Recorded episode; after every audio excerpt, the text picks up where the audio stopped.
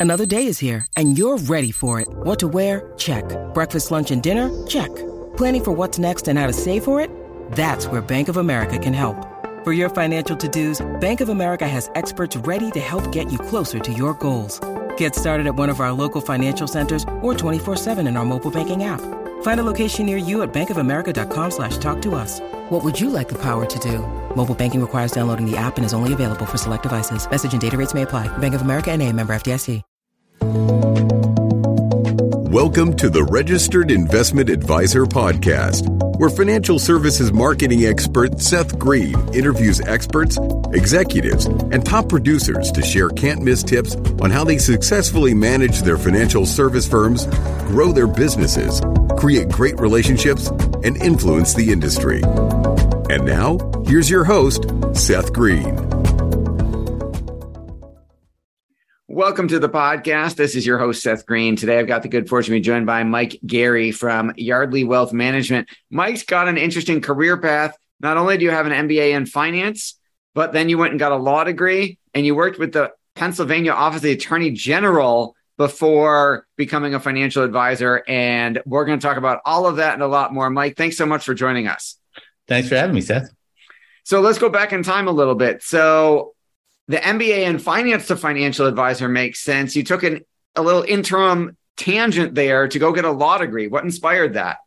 Yeah, that was a, a three year detour. Um, yeah, you know, during the MBA program, there were a lot of things that um, I thought were interesting, and a lot of them led to law school, different case studies. And I, I don't know, I just got very interested in it. Uh, and I went, and then I practiced for a couple years. And I was in the second firm uh, maybe two years into being a lawyer, and I met a recruiter for Merrill, and that's how I got into this business.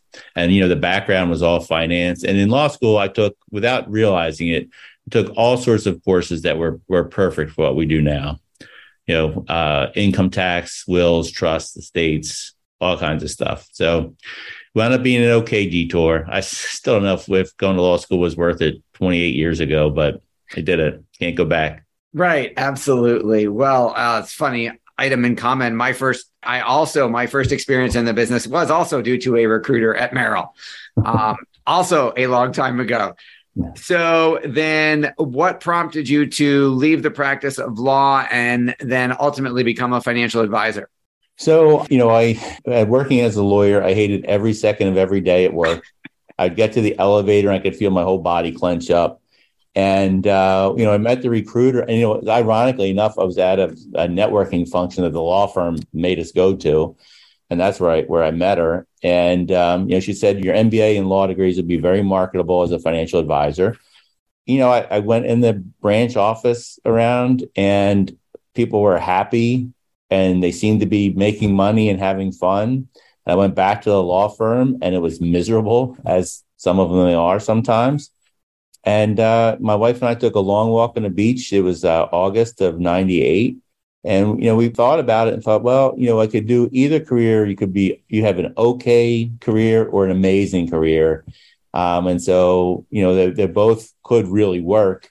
Um, and I thought, well, two years in, this first one is not going. And really, the hardest part was the sunk cost of having paid all that money and borrowed all that money for law school and all that time but yeah, made the switch, and I got to say, I'm really glad that I have. Um, I have one friend from law school that I've stayed in touch with, and I got to say, until he became self-employed six, seven years ago, he was miserable that whole time. So it's a decision I feel very, very fortunate that I made. I'm so glad that I ran into Cindy Payne at that that networking function all those years ago.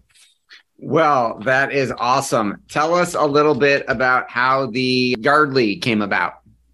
So I'd been I had worked at Merrill for a couple of years, then I worked for another RIA for four and a half, and uh, at some point realized that he he's about twenty years older than me. Um, we had talked about my buying into his practice over time and being his succession plan, and then I guess he was concerned that a you know a guy in his thirties with uh, no clients couldn't really pull that off. And so he went and he found somebody else. And when I found out that he was looking elsewhere, and I said, I thought we had an agreement. And he said, Oh, uh, uh, I said, what, what's going on here? And I said, like, are you looking for somebody else? He said, well, maybe. I said, well, what does maybe mean? he said, well, you know, I have to protect my interests. And so he did wind up selling to a large bank uh, and then had to buy it back a year or two later. But um, once I knew that was for sure, I called my wife and said, we need to make another plan. Um, as much as this seems comfortable, uh, I also don't feel like I could trust what's going on. You know, I, I feel like I'm in the dark. And so we started Yardley with no clients, no revenues, um, and fee only, right? So there was not even like a hope of getting like a large commission early on. And so first several years were very, very rough. I remember those days myself for our firm as well. Who is obviously you've gotten through that and become very, very successful. Who is an ideal client for you now? So, our ideal clients are either retired or very close to retirement. Uh, most of our clients are local, although maybe a third of them have moved away somewhere. A lot have, have moved to, to Florida. People who are validators or, um, you know, people who want someone to do it. You know, people who, you know, most of our clients are, are very smart, very good at uh, what they do professionally and either aren't interested or know that they wouldn't know enough uh, to be able to manage the accounts themselves. And so, yeah, I, we have great clients. I don't know what to say other than that. I feel very fortunate. There's nobody that if they called, I'd be reluctant to ha- to answer the phone. You know, we're pretty lucky that way. I know that's not not typical. Well, congratulations on that. What are some of the biggest, most common mistakes that you see clients making that you're helping them avoid? Yeah, a lot of them make uh, tax related mistakes, right? So maybe claiming Social Security even though they don't need the income at the time, and then uh, you know throwing that taxable income onto their regular income for the year. Not doing conversions when they're retired and they're living off like cash savings and have real low income and could be converting their traditional IRA to a Roth some never change market chasing. You know, people come in and we'll talk about how they, you know, they keep a diversified portfolio and they say, well, how long have you been in cash? I'm like, oh, I did that, you know, at such and such time. Or how come you have three funds in your 401k and it's the S&P 500, the, the growth fund and the total market index? Like that's the same thing yeah, you know, I think in this business, you do see a lot of mistakes repeated, you know, and it's because it, it can be quite complicated. It's hard to get, uh, you know, unless you're talking to an advisor, it's hard to get like independent advice and it's hard to know what to do. Like you could read articles or, or books and there's good general information, but, you know, knowing what you specifically should do, I think a lot of cases you, you need help. And, and that's how we can do this for a living. And it's a great, great way to make a living. Absolutely. How did the pandemic affect your business and your clients? Yeah, I think it affected them, you know, in a lot of ways, typical with the rest of the world. I think that, you know, in the beginning, they were pretty nervous and concerned because, you know, none of us had really lived through a pandemic uh, of that scale. You know, like maybe our grandparents did, but but none of us had. And I, I think in the beginning, we had more phone calls and emails in that three to six months than we'd ever gotten. Um, and I think for some people, they had extra time because they weren't commuting or maybe they were working less or not working at all. And so we'd have like questions that maybe they, they'd have had in the background for years and never really had the time. And then, you know, I'd, I'd open up my email on a Saturday and see like a 15 paragraph email from somebody. But yeah, I think it, I think it's been hard for people. You know, we're two and a half years in at this point you know, we've had people die this year more than usual, you know, and not not COVID related, but I think it's been hard. And then like on the plus side though, I think some people have reevaluated their lives and are are putting different things in perspective and um, reordering their priorities. We've had a lot of people retire sooner than they thought they would because you know they looked around and thought, "Why am I doing this stressful job?" When Mike said I had enough to retire five years ago, I do think it did a number on people, some good, some bad, and uh, you know we're all still trying to, to to figure our way through it. Absolutely. We're not asking for any specific investment advice or recommendations on the podcast, but what have you been telling your clients in regards to the current market environment? Sure. I say, well, that's how the market works. You know, yes, it stinks and it's unusual that that stocks and bonds are both down at the same time. Not something that happens most of the time.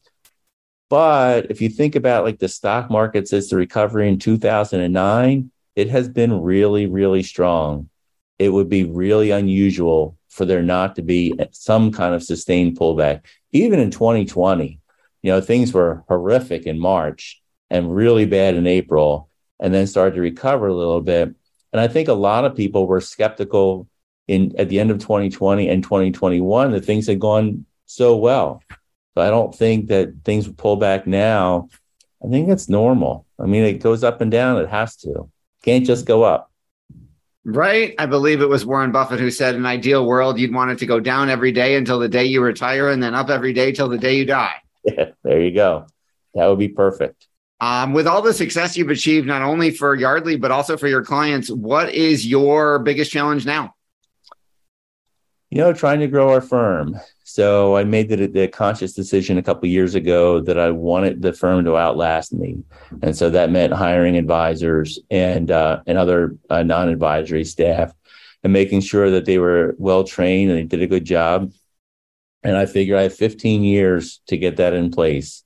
You know, doing some soul searching during the, the beginning of the pandemic, one of the things I thought about was that, you know, I'm in my mid 50s. Most of our clients are older than me and I thought, well, if I just sell out to somebody in five or 10 years, yeah, might get a check. But then all these people who have been relying on me now have to rely on strangers. Um, and I, I don't know, I, I, felt kind of like it might be um, a violation of my fiduciary duty. You know, and I thought, well, I mean, it still might come to that, that I can't find somebody that works, but we have a younger advisor we hired last year. She's doing a great job so far. Um, hopefully, over the years, we'll have a couple more and get clients used to working not just with Mike and um, you know having good relationship. And it would be nice, that, you know, for me to be retired 15 years from now, still driving down Main Street in my town and seeing a Yardley Wealth Management sign and knowing that. Uh, you know those advisors and that uh, other people are having great careers doing something that's impactful that they love and that the clients that i've had these relationships with for all these years are being taken care of i mean that would make me so happy that is very, very well said. Um, your passion is obvious. What do you like best about what you're doing? You know, I love that you can help people. I love like the whole talking. Like there, there's so many things that that people don't quite have right. And so I love talking with people and like answering questions. And so I could put in like what the rules are so that they could decide what's best for their families, right? Like people always have questions. Well, can I help? Can I give my son money to buy get a down payment on a house? I'm like, yes, you can. Here are the rules and how you'd want to go about it in your situation. I love that. Trying to help people come up with a plan so that they can do the things they want to do in their lives. That they're not sure how to do, what's the best way to do it it's so meaningful to me.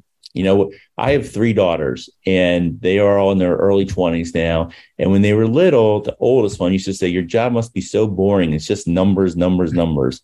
I said, My job, I need to know numbers, but it's like 3% of my job. My job is like knowing how everything works together and then like talking to people, finding out what's important to them and helping them like achieve that by using the numbers and but then all the other rules and you know what we know from experience and so to be able to make a good living you know being able to help people like ease their minds and and create you know chase their dreams what could be better job than that like i can't think of something that would be better than that well you're preaching to the choir here so amen on that one um, we know your time is incredibly valuable. We greatly appreciate you spending some with us. For our uh, folks who are watching and listening and want to learn more, where is the best place for them to learn more about you and about Yardley?